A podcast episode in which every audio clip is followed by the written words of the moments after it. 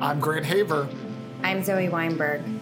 And this is Next in Foreign Policy, the podcast where the next generation of national security and foreign policy leaders talk about the issues of today and tomorrow. This week, we're joined by Guy Mentel. Guy is the president of Global Americans, which is a think tank that provides changemakers in the Western Hemisphere with up to date research and analysis on key areas and issues affecting countries in the region, and the tools necessary to promote a safer, stabler, more just, and more prosperous hemisphere. Guy, thanks for joining me. Thanks so much for having me, Grant. How did you get interested in foreign policy in the first place? I think I was always interested in foreign policy, but I don't think that I saw it necessarily as a career path until I actually got to college. And I started taking Spanish from elementary school on, took a Spanish course in my first semester of undergrad. Long story short, I ended up befriending the director of Latin American Studies program at my undergrad, who encouraged me to go to Ecuador for a program that she was running in Quito, Ecuador, that brought about 10 students from the university down to Quito, as well as three professors. And it was a really intensive program based out of Universidad San Francisco de Quito in a town called Cumbaya, right outside of Quito. And it was four days of intense study. Then Friday, Saturday, Sunday, we would go to these really kind of underdeveloped regions in Ecuador and get amazing hands-on experience whether it was working in in the Andes with indigenous communities or whether it was working in a place called Valle de Chota which was largely an Afro-Ecuadorian community. And so I at the time I was actually planning on being a psychology major. Came back from that experience quickly changed to a government Spanish double major and then ended up living in Argentina in Colombia working on the peace process down there then ended up working in the Senate, working on Western Hemisphere issues, and coupled that experience with a law degree along the way. So it was somewhat serendipitous, but it has been an extreme privilege to be able to work on these issues day in and day out. What would you say was the most eye opening thing about going to South America that really changed the way you thought about your life trajectory? It was a level of not just poverty, but social exclusion that I had never seen before. I grew up in Philadelphia, right outside of West Philadelphia. I'd seen levels of poverty that at the time to me were, were startling, but I think the social exclusion more than anything was really kind of dispiriting. And to see communities that had just hopelessness and felt as though in Valle de Chota, for instance, the path out was largely through sport. And outside of sport, there wasn't a sense of kind of the government was behind me or there was a path forward for me.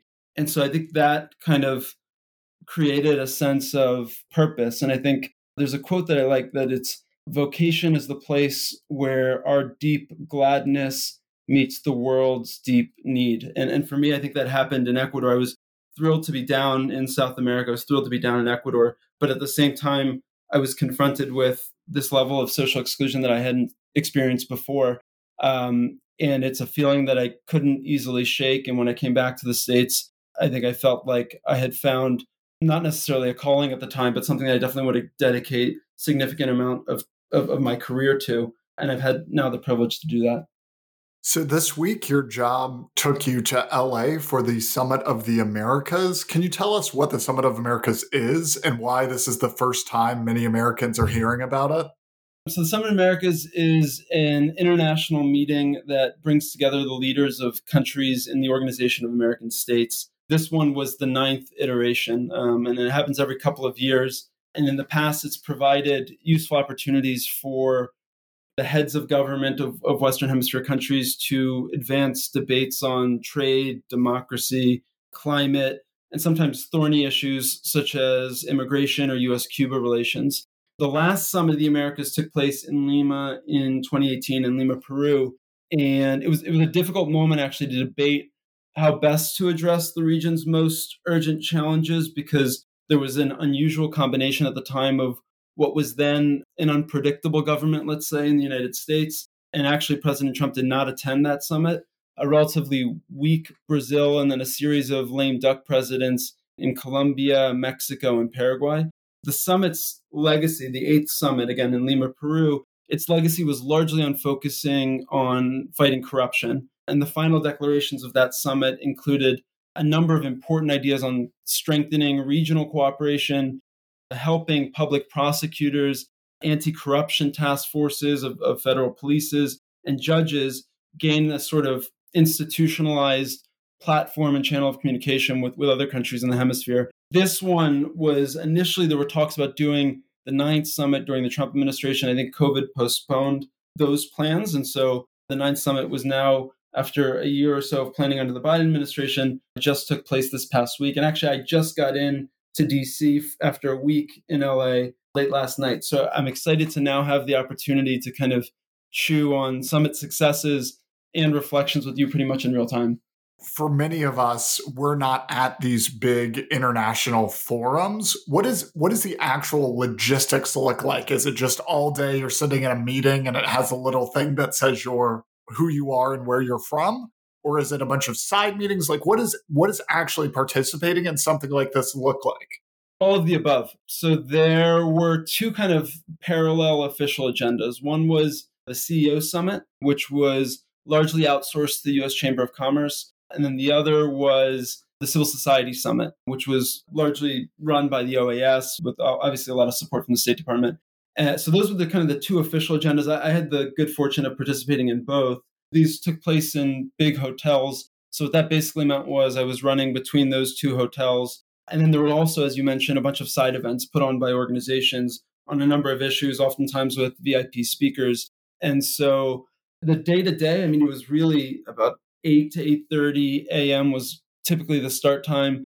And then it ran all the way through late, late at night because oftentimes there was an event in the evening, then a reception, and it was dialogue on some of the biggest issues facing our hemisphere, which was exciting to also be part of kind of both the Civil Society Summit and the CEO Summit because, as you might imagine, each of those had a different sort of focus. And each of those also brought different participants different speakers, different panels.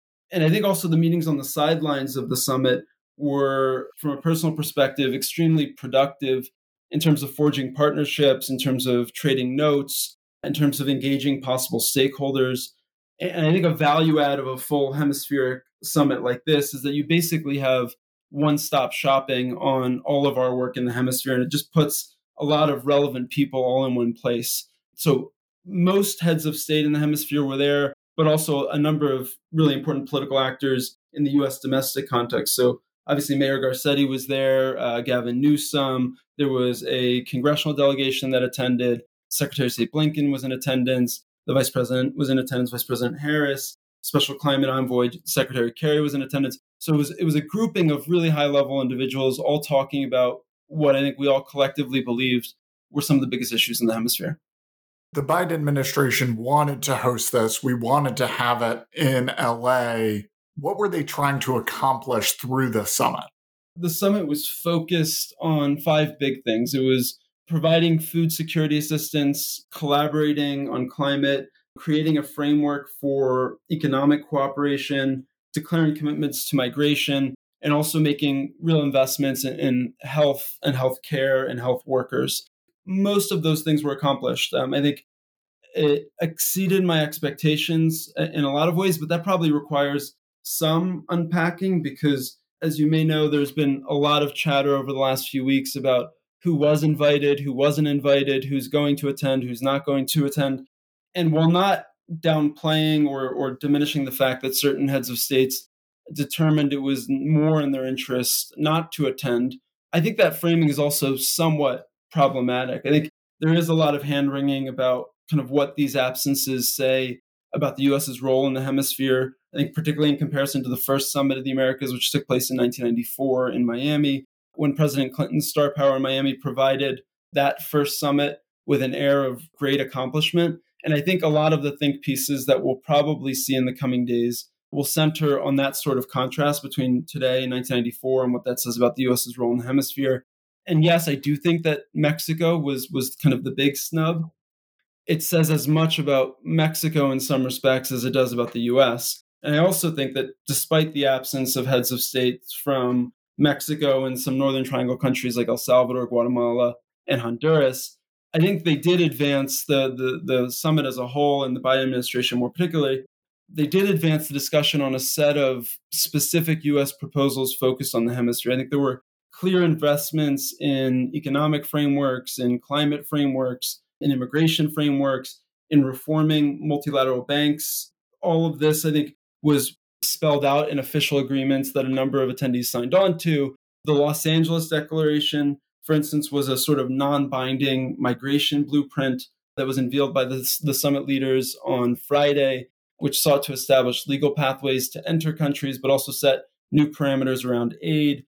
Around all of these agreements were, were big announcements that the Biden administration had prepared related to these themes. So the administration committed to a threefold increase in resettling 20,000 refugees from the Americas over the next year. They reached pacts and agreements about climate change, about driving clean energy, about advancing food security, about mobilizing new investments, and also about incentivizing trade.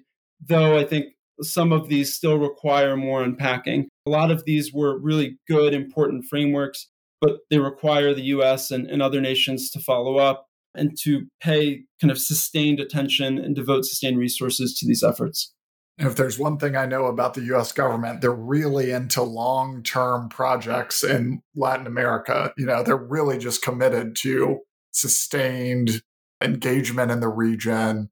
And, you know, time and time again, we've been nothing if not eye on the ball on these issues. Yeah, I sense a bit of sarcasm. Yeah, yeah, yeah. I mean, I, I guess one of the things that frustrates me about when we talk about the Western Hemisphere is that there is so much necessary around economic development, food, health security. Climate is going to have a major, major impact on some of our neighbors, including us. Like, right, climate's going to be a problem for us, but our neighbors are in even a worse position to handle it. And all of the answers to that are right. What foreign policy experts, when we talk about this, say, like, oh, they're long term, right? Investment in education is a long term thing. Investment in like eliminating corruption in some of these countries is a long term thing. We just haven't done our part, right? We haven't been committed to those solutions. And so I just don't see any long term frameworks as being helpful here. What do you think? Do you think that we are committed now to these frameworks, or do you think it's, you know, we'll punt it into the grass to say, we all have the right idea about what to do here, but we just won't have the follow up? Yeah, I mean, I think that's in part the role of uh, certainly it's the role of of the public sector, but it's also the role of civil society to hold the public sector accountable. So, speaking as a representative of of civil society, I think that's in part our responsibility to make sure that there is accountability, to make sure that there is follow through. Secretary Blinken sat on a panel with the new foreign minister of Canada, Foreign Minister Joly, and um, Foreign Minister Mouynes of Panama and, and said something that I thought was really well received by the audience there. He said, We have a summit that takes place over three days. The civil society summit was three days, and, and the CEO summit was a bit longer. Um, but what really matters is what happens in those other 362 days. And, and he basically made a call to action to the attendees. He said, How can we make sure that those 365 days per year we have engagement with civil society? Civil society is holding us accountable, but we in turn are holding ourselves accountable and I think that's part of the conversation that took place in the civil society forum, which is really interesting. Again, in comparison to, to, to the conversations taking place in the CEO summit, which were equally productive. But civil society was largely a question of how do we make sure that the commitments and the talking points and the rhetoric actually leads to something tangible. And I know that when you talk about climate, for instance, there was a plenary with the Jamaican Prime Minister, uh, Andrew Holness, and he said, though we don't yet have all of the details of these frameworks, whether it was the America's Partnership for Economic Prosperity or some of the other frameworks that were revealed over the past couple of days, he said he's hopeful. He's hopeful because this lays out guide uh, guardrails and guidelines as to how to proceed, and it shows that the United States is at least thinking and moving towards working with and cooperating with partners in the region. And I think what we need to do now is to make sure that that actually comes to pass. And so he said his message, uh, Prime Minister Holness to his people when he returns to Jamaica is one of hope and one that shows that the countries in attendance were deeply committed to moving forward on key issues. Now, what we need to do is make sure that there's follow through. So you mentioned earlier that there was a major hubbub before the summit about who wasn't getting invited, and then as a result, who wasn't going to come. The US did invite Cuba, Venezuela, and Nicaragua, which resulted in, as you said, most notably Mexico just not showing up. Why did the Biden administration decide to put democracy on the agenda, even if it wasn't a key feature of the summit itself? For the Biden administration, the thought was Cuba, Venezuela, and Nicaragua don't meet the requirements of the Inter American Democratic Charter. And from their perspective, there was, I think, a counterproductive effect in terms of elevating the leaders of those countries on, on a platform like this, where they haven't met kind of the bare minimum standards of participating productively in the inter American system. I think that was a decision that the Biden administration made probably weeks, if not months ago. I think the issue was kind of the rollout of it all because it came out relatively close to the actual summit, which meant that the news attention over the past couple of weeks has largely been okay, this is rolled out. How will countries respond? This is how X country responded. This is how Y country responded. And it just led to kind of a snowball of news that was kind of high schoolish in terms of who's going to attend, who's not, who was invited, who's not. Certainly important. And I don't want to diminish the importance of who's attending and who's not, or who was invited, who's not. But I think that rollout again led to this sort of trickle of news about attendance rather than about some of the things I think the Biden administration probably wanted to talk about, which was kind of some of these big frameworks that they're putting forth and that they've now put forth after after a week of engagement. That's where we are now. I think again, a lot of the, the pieces coming out after the summit will probably focus on that. We'll focus on the impact of what that exclusion meant. I know that the Chilean president used his time on stage, though I think he was kind of a rock star of this week. I think he was both at the CEO summit, the civil society summit, and the official agenda was widely hailed as kind of a, a new sort of left leaning leadership in the Americas. He also mentioned that, yes, we have problems with these countries, but it would be to our benefit to look them in the eye and tell them we have problems with them for XYZ reason and then hold them to account in person.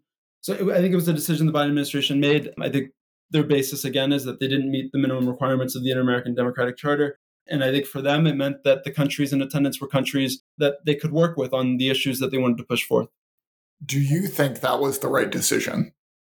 Uh, it's difficult to say. I mean, I think if the frameworks that they've put forth move forward and are implemented with kind of all of the substantive heft that I think some of us at the Civil Society Summit would like, then I think it was a distraction for a number of weeks. But I think, again, th- there's substantive progress made here. I'm sympathetic to the arguments that that Boric made, um, and I think there are other fora where you can engage those leaders and look them in the eye, tell them what you think about their public policy. But I think if the Biden administration's calculus was that this made for the most productive summit, then I understand that, and, and then I think time will tell whether that was true. One of the attendees who, you know, is, is sort of a wannabe autocrat, even if not, in fact, an autocrat, was Brazil's president, Bolsonaro. He had his first meeting with President Biden. And to me, this looks like a major concession to get Brazil to show up because Biden was not going to meet with Bolsonaro because he's a bad actor who's been laying the groundwork for undermining the presidential election that he's contesting in the fall. What do you make of the meeting? Do you think that Brazil under Bolsonaro is a helpful player in these things, or do you think it's hard to manage them? So I'll caveat what I'm going to say with this is basically two days after the summit. And so I think some news about what was discussed privately has still not made its way into kind of the public sphere. But I, I, think, look, I think Brazil and the US have almost two centuries of diplomatic relations. It's one of the biggest economies in the hemisphere. Sure, uh, Jair Bolsonaro was a close ally of former President Donald Trump, a supporter of many of his policies that are in many ways anathema to, to this administration. He's opened the Amazon to more logging and mining. He's made it easier to buy guns in Brazil. He's denigrated the idea of transgender rights. He's moved closer to Vladimir Putin of Russia. And I think the polls in the upcoming elections in October in Brazil show that he's trailing by a lot to former President Lula. Um, but I think what, what was said publicly was that the engagements were productive, that they were able to talk on, on a whole host of issues about Brazil US cooperation and about a search for solutions to challenges like food security, energy transition, sustainable development. They talked about bilateral cooperation in confronting the COVID 19 pandemic and the ability to kind of jointly contribute, contributing to strengthening the capacity of the region in terms of health. They also spoke about some of the things that we discussed in, in terms of these frameworks that came out, especially in welcoming refugees, largely coming from, from Venezuela. So I think it was an opportunity for them to engage. I think it was a hour long private meeting, and I think Bolsonaro told reporters afterwards that he and Biden talked very superficially about the election. I think some of the news that came out within the, the past 48 hours is that Bolsonaro wanted to talk a bit more about the elections, and obviously he's been somebody who has signaled that he might discredit the results of the election if they don't go his way, which is obviously extremely problematic. I think there's also an opportunity for, and it's unclear whether this happened behind closed doors, for President Biden to press Bolsonaro a developing story now with a British journalist named Dom Phillips and Bruno Pereira, who's a Brazilian indigenous expert who've gone missing in the Amazon. And I think all of the coverage of that story has been that the, the Brazilian government's response has been ineffective and slow. So I think it was an opportunity to engage with one of the biggest economies in the hemisphere and to hold them to task on some of the biggest issues um, that the, the Biden administration sees, not only in that country, but in the hemisphere more broadly. I'm sorry for sort of a tangential question, but how strong is the Brazilian state? Like, does it have effective control over the entire Amazon, or is it more like a wildlife preserve where they kind of control the outside and what happens inside, outside of logging and mining is kind of a black box? The criticism of, of, of President Bolsonaro has been they've just been slow to deploy the resources to actually find these individuals. Like it was about 48 hours before we saw a real government, a real kind of concerted government response. And they were there working with indigenous, the, the journalists and, and, and uh, Bruno Pereira were there working with uh, indigenous communities, and indigenous communities were issuing calls to the government to do something, to send resources. So the, the short answer to the question is that they have the capacity to do something, and the criticism has largely been they've done close to nothing. I think now they've started with international pressure to deploy some resources. But it's also true that Bolsonaro has a uncomfortable relationship with these illegal mining groups and has been less aggressive in terms of prosecuting them. And so I think that's part of why the criticism has been so loud and rightfully so, I think. One country that did not attend the summit but is sort of looming large over it is China. Obviously, the US is the big player in the region, but less so now because China is actively engaging with some of these countries. And obviously, they care less about corruption, they care less about environmental standards and human rights and, and health. What do you think the impact of China's increased investment in Latin America means for the US's role in the region? So, look, Global Americans is a think tank. We engage Capitol Hill and the executive every day.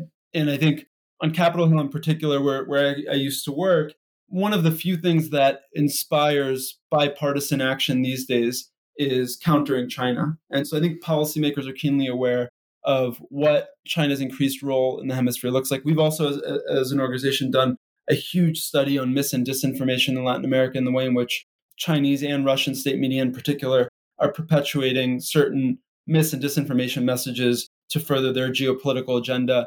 So I think Chinese presence as a whole is something that uh, US policymakers are keenly aware of. It's something, again, that inspires bipartisan action. I think something that came out of this summit was a huge commitment to facilitate investments for multilateral development banks over the next five years. Um, I think it was something in the neighborhood of $50 billion. I think in the backdrop there is making sure that kind of these institutions that the US is a part of are actually investing in the region. And I think we, we talked about this a bit um, maybe 10 or 15 minutes ago this idea that US engagement with the hemisphere has been somewhat sporadic, less concerted in recent decades than it needs to be. And so I think this summit was important in kind of issuing a call to action, not just for all of the countries in the hemisphere, but more specifically for the US to engage. And I think that question loomed large throughout these days. This need for the US to be there, the US to show that it's a faithful and reliable partner, and that it's willing to make the sort of investments that China is, with, as you say, fewer strings attached, though there are certain issues in terms of rule of law and other things that are associated with their investments. You're fresh off the plane coming from LA. What do you think are going to be the, the main takeaways from the summit for you? I think a lot of the focus will be in, in recent days, I imagine, on this Los Angeles Declaration. I think the Los Angeles De- Declaration is something that the administration thinks is is a big forward moving piece on on immigration. Um, it's centered on responsibility sharing and economic support for countries that have been most impacted by refugees and migration. And so the declaration it's, it's closely tied to this other big one that they made, which was the America's Partnership for, Me- for Economic Prosperity. The latter was a bit more vague in terms of what it was offering. It was basically a kitchen sink economic agenda framed in progressive terms that was widely well received and, and, and palatable for, for attendees. But that will require a lot more unpacking, a lot more distilling, and then ultimately bolstering and crystallizing. Whereas the Los Angeles Declaration, the understanding is that the administration feels as though they have sign off from all relevant players. It's, it's organized around four key pillars stability and assistance for communities, expansion of legal pathways, humane migration management, and coordinated emergency response. That one in particular, and then kind of as they made this announcement, they also hailed some of the successes of Colombia's leadership in responding to Venezuelan crisis. Adjacent to that was the announcement by the Ecuadorian government that they're similarly going to make increased commitments to formalize the citizenship of, of Venezuelan migrants and refugees. Costa Rica made a commitment of renewing special temporary complementary protection for migrants from Venezuela, and Nicaragua, and Cuba.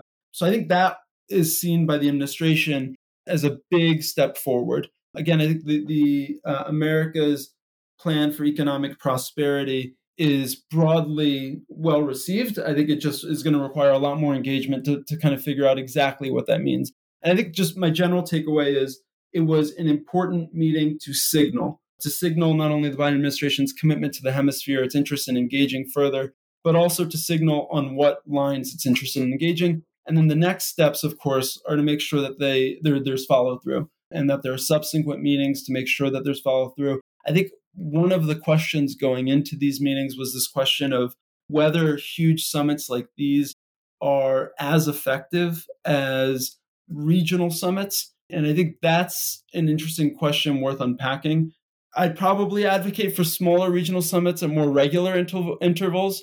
I think those meetings would allow focused discussions with leaders of subregions where US interests are a bit more coherent. It also allow for better defining each subregion's relationship with the countries in it in the United States. Because, I mean, if you look at all the countries that attended, there's huge diversity, right, in terms of the interests, the goals, the the demographic makeup of, let's say, Canada compared to Brazil, compared to Jamaica. And so doing it at a sub regional level, I think would allow for the sort of sustained high level attention US interests in the region merit. And there's been, this is an argument that's been posited by a number of academics in recent years. Dan Restrepo most recently wrote a piece about it in the, the LA Times. So I think there's something there. That said, I do think that, as I mentioned earlier, the ability for all of us to meet in one place, from folks for civil society to have the opportunity to engage with policymakers all across the hemisphere all in one place, provides, I think, a really unique opportunity to build out lines of collaboration in a way that these regional summits make a little bit more difficult. So, all in all, I think it exceeded expectations in a lot of ways, but that's in part because I think expectations had been set relatively low given the snowball effect of who's coming, who's not news coverage over the past couple of weeks. What's something that you didn't see happen at the summit or you're not seeing in America's foreign policy towards the region that you think would be transformative for the people of the Americas and for how we view the world? The absence of the Northern Triangle countries and Mexico was disappointing. And, I think a lot of US policymaking, rightly or not, is is influenced by the immigration question. And so I think it was a very noticeable, loud absence by the heads of state of the Northern Triangle countries and Mexico. That said, a lot of them did send foreign ministers. And so it wasn't as though they had no presence. And in the same way, I think though the heads of state of Cuba, Nicaragua, and, and, Venezuela were not present, civil society did fill that void. And actually, I think one of the things that was really impressive was the presence of Nicaraguan and Venezuelan civil society in particular. So I think one of the issues that was less discussed that I think would be important to discuss was those there was discussed in the civil society summit, less in the official agenda and less in the CEO summit, were those thorny questions of immigration and relations between the United States and Cuba, the United States and Venezuela, and the United States and Nicaragua, and, and providing a candid forum to engage on those fronts. And that might have happened in private settings, but to do so with civil society present in a more intense way, I think would have been really beneficial. And I think the China question was not necessarily addressed pointedly, and maybe that's tactful, but providing maybe an offshoot where there could be a, kind of a working group meeting on what China's presence in, in the region might mean, uh, how the US should be engaging with China in the region, if at all, and how the US should be thinking of countering some of the, the more negative impacts of Chinese presence was less of a focal point than some of the other pieces that I mentioned earlier. So you mentioned immigration and how that's been kind of a focus of Americans for years. When you talk to other Americans about Western Hemisphere issues and why they should care about them, setting aside immigration, what do you say? Why why should we be focused on our neighbors like this? I think it's opportunities. Um, I think opportunities with countries that share a lot of the same values, uh, a lot of the same cultures, a lot of the same goals. And I think opportunities in the sense that these are countries that we don't give as much attention to as we do, say, countries in Western Europe. And so it's opportunities as a business to invest, it's opportunities to, to share best practices, it's opportunities to work together on some of the biggest issues in the hemisphere, like climate. I think it's it's an opportunity that makes sense, and um, I think when we talk to policymakers, obviously uh, a lot of them, if they're on the relevant kind of committees, whether it's the Foreign Affairs Committee or the, the Senate Foreign Relations Committee, they think about geopolitical issues as well in terms of Chinese presence. But I think opportunities is, is something that we need to highlight more because oftentimes the debate is framed as national security risks. Uh, it's framed as immigration flows and what that might mean, not just in terms of taking jobs and not just in terms of issues at the border, but also how that might affect domestic political races, which I think diminishes the humanitarian plight of those folks seeking asylum I think diminishes kind of how we can work in a more systemic way to to address some of these issues, some of these kind of root causes. And so I think speaking in terms of opportunities, opportunities to invest, which in turn create more formal job opportunities for people in the region, which in turn make those countries safer, which in turn make us safer, is a framing that is not necessarily used enough. I think so often we fall back into kind of the negative framing of the situation. We need to invest so that this does not happen, rather than we need to invest so that this does happen. Before we go, Colombia is in the middle of a presidential election. We're just days away from their second round of voting. What should we be looking for in this election?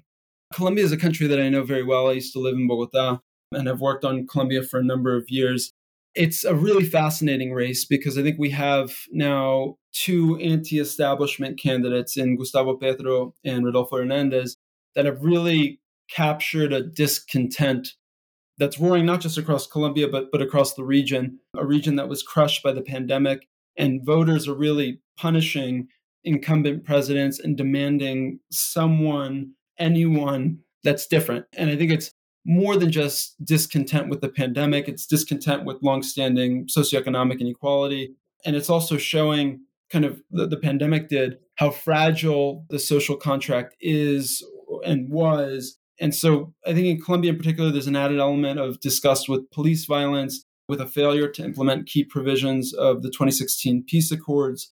I mean, Hernandez is kind something of a surprise. Um, I think for much of the first round, the thought was that it was going to be Gustavo Petro, who of course ran in 2018 as a leftist anti-establishment candidate, versus I think the thought was it would be Federico Fico Gutierrez, who's the former mayor of Medellin, who represents a more establishment type figure. But in a surprise, Hernandez started surging in the weeks leading up to the end of the first round, and he ended up beating Fico Gutierrez by about a percent, which now actually, though Gustavo Petro performed much better than both of them in the first round, actually I think puts Hernandez in the driver's seat because the thinking is that most of Fico Gutierrez's votes will go to him, and a good chunk of Sergio Fajardo, who's kind of the centrist, center left candidate, will also likely end up with Hernandez. I think it'll be closer to an even split with the Fajardo vo- votes, but almost entirely the, the Fico votes will go to, to Rodolfo Hernandez. So I actually think Rodolfo is in the driver's seat. Um, Rodolfo is a really interesting figure. He's a former mayor of a middle sized city, and he's a political outsider. He ran a self funded campaign from his city about nine hours outside of the capital, Bogota. He packed no plazas. He participated in very few public debates. He has few connections to political parties. And yet he beat out not only the conservative candidate backed by the political establishment, but also Sergio Fajardo, the, the, the guy I just mentioned, who has been in the political game for, for quite some time. And now he's running neck and neck in the second round with Gustavo Petro. I think it's the polling as of today is that it's uh, like a technical tie between the two. Um, but again, I think that a lot of people are expecting Rodolfo to get a lot of Fico's votes, which in turn would put him in the driver's seat over the next week or so. It'll be an interesting race. I mean, again, I think the biggest thing here is a kind of complete rejection by the Colombian electorate of traditional political parties and establishment figures. So it is kind of turning the page on the politics of the past. Um, I think, again, by all accounts, Petro is in a bit of a difficult position, in part because he made his campaign in the first round and, and really for years as a contrast between continuity and change, where he clearly represented the change. And now he's had, since the end of the first round to now, just a few weeks to basically change that narrative and to work to represent Rodolfo Hernandez as a bigger threat than he because he banked on the, the disillusioned vote, really rallying behind his anti establishment rhetoric. But he's now competing for that disillusioned vote. And as someone who was a former mayor of, of Bogota, the country's largest city, also a former presidential candidate who has been visible and present in public for years, he actually appears much more an establishment figure than, than Rodolfo Hernandez. So it'll be a really interesting kind of race to the finish here. I think it shows the fact that these are the last two candidates standing shows the real struggle and pain and disgust of the Colombian electorate in this moment. And again, I think it's centered on Colombia standing as one of the most socioeconomically unequal countries in the hemisphere, a gap that was exacerbated by the pandemic. It also centers on an institutional crisis within Colombian politics that has really eroded the relevance of traditional political parties and party elites and then also, I think an interesting element here is that we've seen a slight change in recent voting preferences of the Colombian electorate, where it's no longer just a choice of where you stand on questions of war and peace. And it wasn't always just a choice, but that was always kind of the biggest question. And I don't think we saw that as clearly in the last election in 2018, in part because the peace process was still very new and it felt much like the elections of old with Ivan Duque, the current president, and, and his Centro Democrático party having led the no vote to the peace process, ushered in by his predecessor, Juan Manuel Santos, who in turn won the Nobel Peace Prize for his efforts. But it feels as though the current status quo is intolerable. It feels as though those domestic circumstances in terms of the economy are, are far more top of mind for voters this go around than the question of where you stand on the peace process related to what was then the longest running armed conflict in the world. Where are we in that peace process? If it's not a big issue, is it that everything is just going really well and it's it's all the things that they promised happened are happening or is the peace process just secondary to the economic issues that everyone worries about kind of all the time? Yeah, it's it's more the latter than the former. So, I mean, I think I'm relatively critical of of what this administration in Colombia has done in terms of implementing key provisions of the peace accord, and I think there's still a lack of state presence in a lot of regions, which creates a power vacuum for illicit actors to fill. I think one of the biggest pieces of the, the peace accord was this question of kind of rural reform. And, and part of that piece was not only to, to, to, to kind of have state presence in those areas, outside of the big major cities of Colombia, of, of Bogota, Medellin, and Cali, but also to kind of correct deep inequities in the Colombian countryside. Um, and that has been the least implemented part of the accord. I think the agreement that ended the role of the Revolutionary Armed Forces of Colombia, of the FARC, what was again the longest running armed conflict in the world at the time, which had displaced millions and killed more than 260,000 people, led to the demobilization of some guerrilla fighters under the deal. It also created a transitional justice system. It inaugurated a search unit for disappeared people. It guaranteed congressional seats for the FARC until 2026. And it pledged 3 million hectares for landless farmers and others. But the sixth section of the accord, this, this piece on rural reform, is not on track to reach majority implementation within its 15 year timeline. I think at present, just about 4% of the rural reform section has been fully implemented by the deal's fifth anniversary, which was in November 2021. And some 14% of that provision was partially finished. 67 had seen minimal advances, 67% that is, and another 14% hadn't progressed at all. And so I think one of the positive things here is that both candidates in this uh, second round, both leftist Gustavo Petro and, uh, and Rodolfo Hernandez, have pledged to fully implement the deal. And so the new administration's top challenge will, will be pushing the many minimally implemented points toward partial implementation and then eventually toward completion. But I think the lack of rural reform implementation has really limited growth in the agricultural sector and the rural economy. And I think the, the next government really needs to emphasize these reforms to incorporate more citizens into the legal economy, to reduce poverty, and to really spur rural development. Because I think one of the the I think most powerful messages of one of the campaigns here, and I think it was picked up by a number thereafter, was this question of Colombia Profunda. Uh, how are we going to represent Colombia Profunda, meaning kind of the, the profound or the deep Colombia? And what that refers to is Colombia of the regions which it's a country that has historically been rooted in power bases in the cities. And, and so, kind of lifting up this question of how are we going to represent the rural communities that have largely been isolated from the political system, which is actually an interesting kind of way to tie in the beginning of our conversation here when I was in Ecuador and that same issue there that the rural regions in some of these countries are so removed from the power bases that the ability for them to actually influence policymaking is minimal. And so I think this the implementation of this provision will be key for the next presidency and the next president in Colombia. And I'm hoping that the US government can provide more pressure for them to implement it uh, in, in the coming years.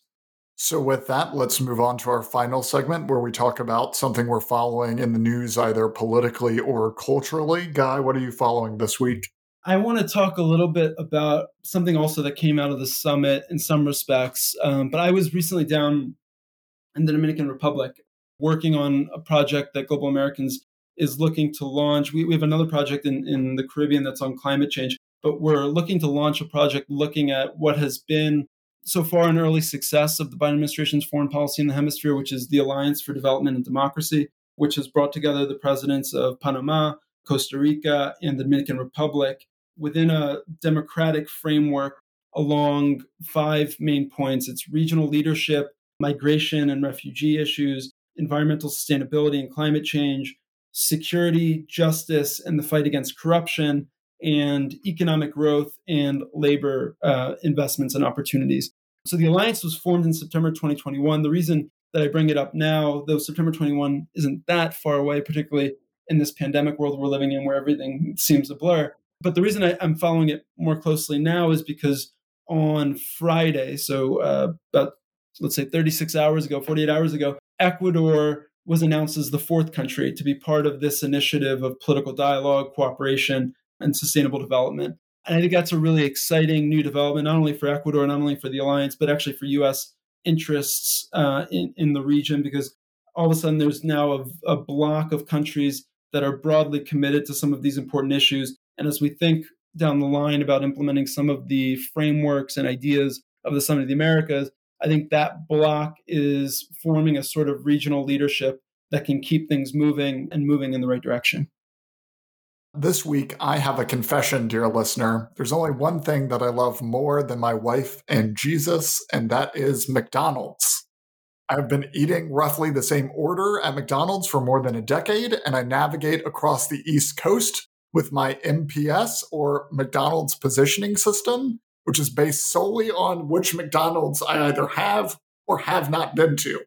So I've been following the news of McDonald's leaving Russia very closely.